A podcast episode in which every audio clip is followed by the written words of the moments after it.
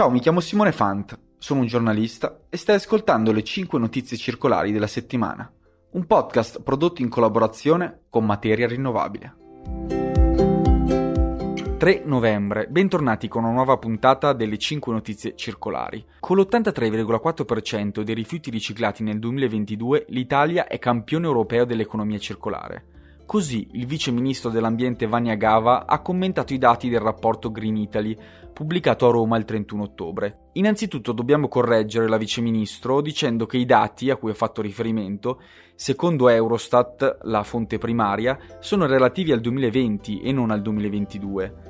Il report Green Italy prodotto dalla Fondazione Simbola e Union Camere riporta appunto una percentuale di rifiuti riciclati in Italia dell'83,4%, sebbene però le fonti Eurostat, riprese anche dal sito Euronews, riportino uno 0,2 punti percentuali in meno.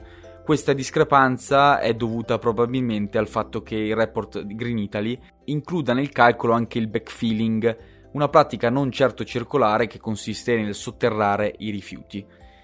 L'Italia è comunque primissima nella classifica di riciclo generale dei rifiuti con quasi 10 punti percentuali di distacco rispetto al secondo posto occupato dal Belgio e oltre 40 punti percentuali rispetto alla media europea.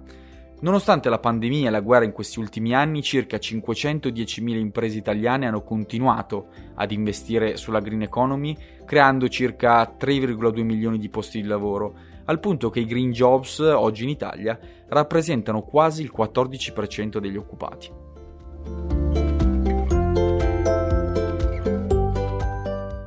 Per l'approvvigionamento delle materie prime critiche, diversi paesi europei si stanno guardando intorno per capire le opportunità di esplorazione ed estrazione. Una di questi è la Francia, sicuramente, che dopo un accordo siglato con l'Australia ha approfittato della visita del presidente Kutlesuk per stipulare un accordo simile anche con la Mongolia. Dopo la firma, il servizio geologico francese ha dichiarato che questa nuova partnership dovrebbe consentire il lancio di vari progetti di interesse comune, consentendo alla Mongolia di sfruttare meglio le sue risorse, anche grazie all'avvio di un'esplorazione satellitare del litio, in partnership appunto con Parigi. Parlando solo di litio, secondo i dati del Servizio Geologico Nazionale, la Francia avrebbe risorse sufficienti per dotare di batterie elettriche oltre 700.000 auto, riserve tuttavia non sufficienti per soddisfare l'ambizioso obiettivo di produrre circa 2 milioni di veicoli elettrici entro il 2030. Le autorità francesi nei primi di ottobre hanno annunciato un inventario per capire dove sono le risorse nascoste nel sottosuolo francese. Come ha sottolineato il direttore del servizio geologico Christophe Poisson, l'ultimo inventario risale al secolo scorso e all'epoca i bisogni erano sicuramente meno urgenti. Prima si cercavano solo circa 20 minerali, oggi addirittura 50. E mentre il tempo stringe, la Francia si vuole attrezzare per non dover affrontare in futuro dolorose carenze di materie prime critiche. Secondo un nuovo rapporto pubblicato da Unomia, in collaborazione con altre ONG come Client Earth e Zero Waste Europe, le dichiarazioni ambientali sulle bottiglie in PET per bevande potrebbero essere fuorvianti per i consumatori. Leggere 100% riciclabile o 100% riciclato sulle bottiglie dà l'idea di una circolarità che non è sempre accurata e riscontrabile nei fatti, hanno dichiarato gli analisti del dossier, prendendo come riferimento le indicazioni riportate sulle confezioni delle bottigliette.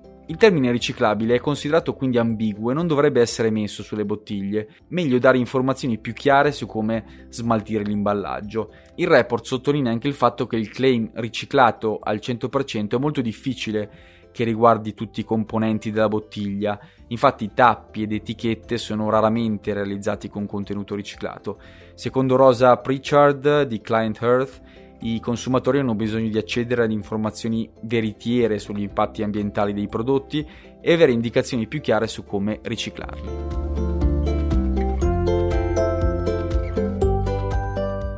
Ad Havana, la capitale di Cuba, circa 2,2 milioni di abitanti generano ogni giorno 23.000 metri cubi di rifiuti, di cui il 69% proviene dal settore dei servizi e dei rifiuti domestici.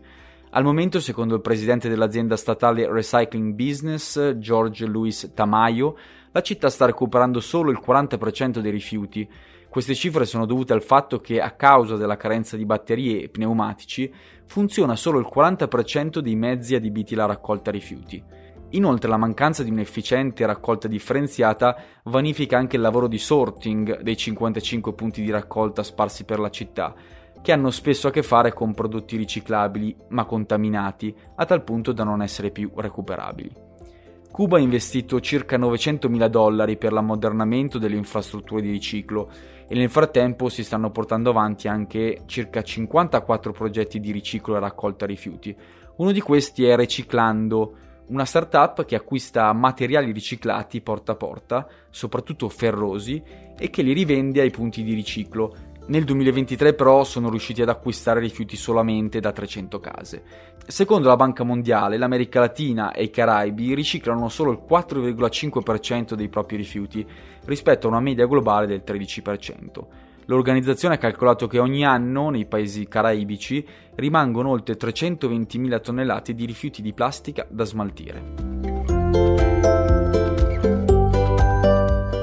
Per l'ultima notizia parliamo di riparazione perché a Londra è stato aperto lo United Repair Center dedicato al tessile. Nato da un'iniziativa promossa dal marchio di abbigliamento Outdoor Patagonia, il centro impiegherà e formerà persone che hanno difficoltà a trovare lavoro, seguendo l'esempio di un altro United Repair Center, quello aperto ad Amsterdam nel 2022, che attualmente completa circa 30.000 riparazioni all'anno di marchi come Declaton, Lulemon e Patagonia. Il centro di Londra punta a raggiungere la stessa quantità di vestiti riparati entro il 2025 e ha l'obiettivo, come dichiarato dal CEO e fondatore Tammy Schleichler, di cambiare la cattiva reputazione ambientale dell'industria della moda.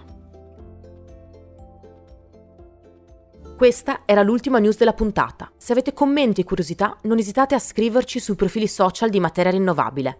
Le 5 notizie circolari tornano settimana prossima con nuovi aggiornamenti. Grazie per l'ascolto.